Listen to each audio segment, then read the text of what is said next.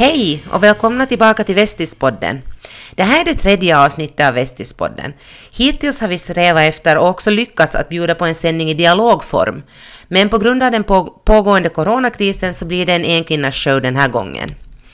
Tanken med vår podd är att samla och presentera veckans viktigaste nyheter på några minuter. Jag som presenterar nyheter från Västra Nyland den här veckan heter Johanna Lemström. Hej! Många har nog förmodligen corona upp över öronen vid det här laget, så därför har jag tänkt att jag ska försöka hitta virusfria nyheter från veckan som gick. Trots det så går det inte ändå att helt förbise att vi har gått in i en ny strängare fas av kampen mot coronaviruset. För att försöka bromsa spridningen så att vården hinner med och räcker till så har regeringen bland annat fattat beslut om att stänga restauranger, kaféer och barer.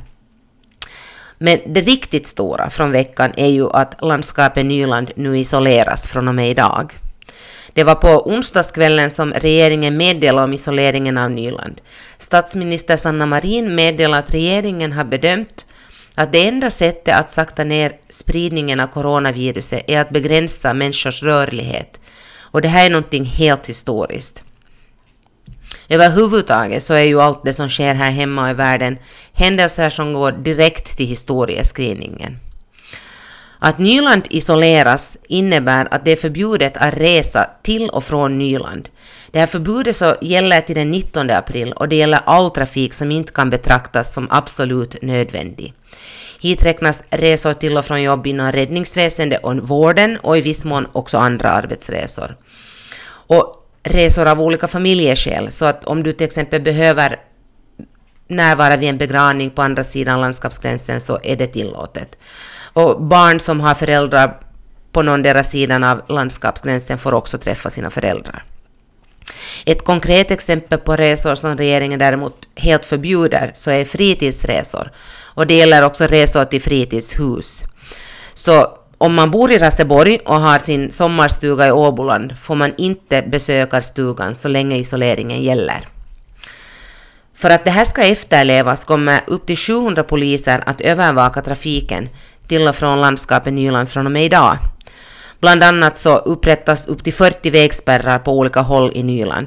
Och om man bryter mot beredskapslagens bestämmelser och överträder landskapsgränsen utan giltig orsak kan man till och med få böter. Men nu ska vi uppta jakten på icke-coronarelaterade nyheter.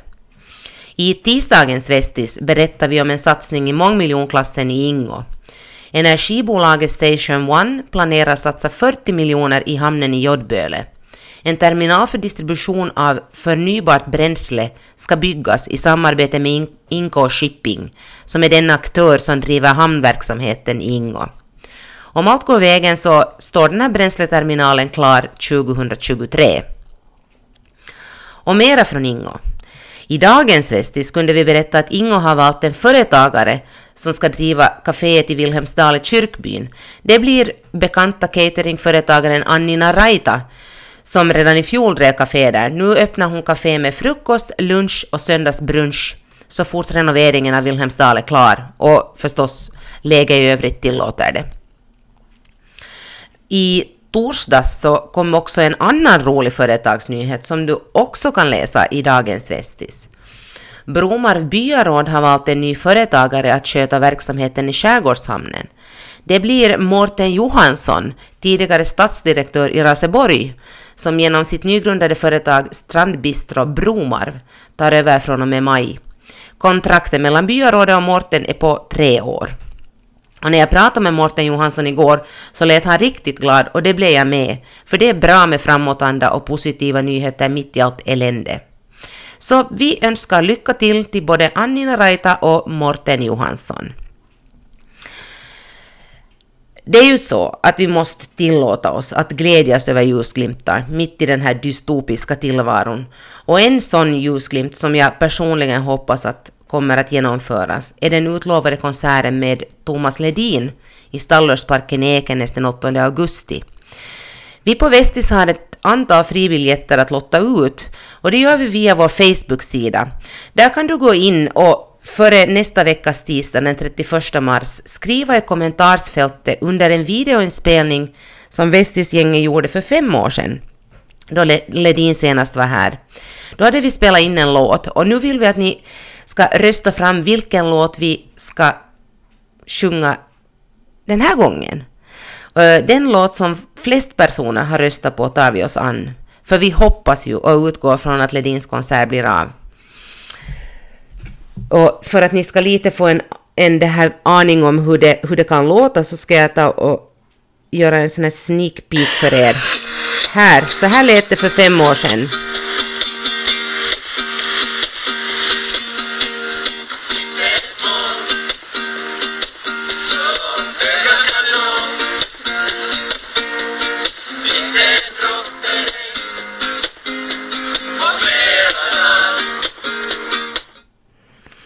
Ja, så det var ju det var jättekul och vi hoppas att kunna, kunna göra något liknande i år. Men det finns några om och men på vägen, för vi på redaktionen kan inte samlas just nu för att spela in låten ni väljer. Men så fort det går så gör vi det.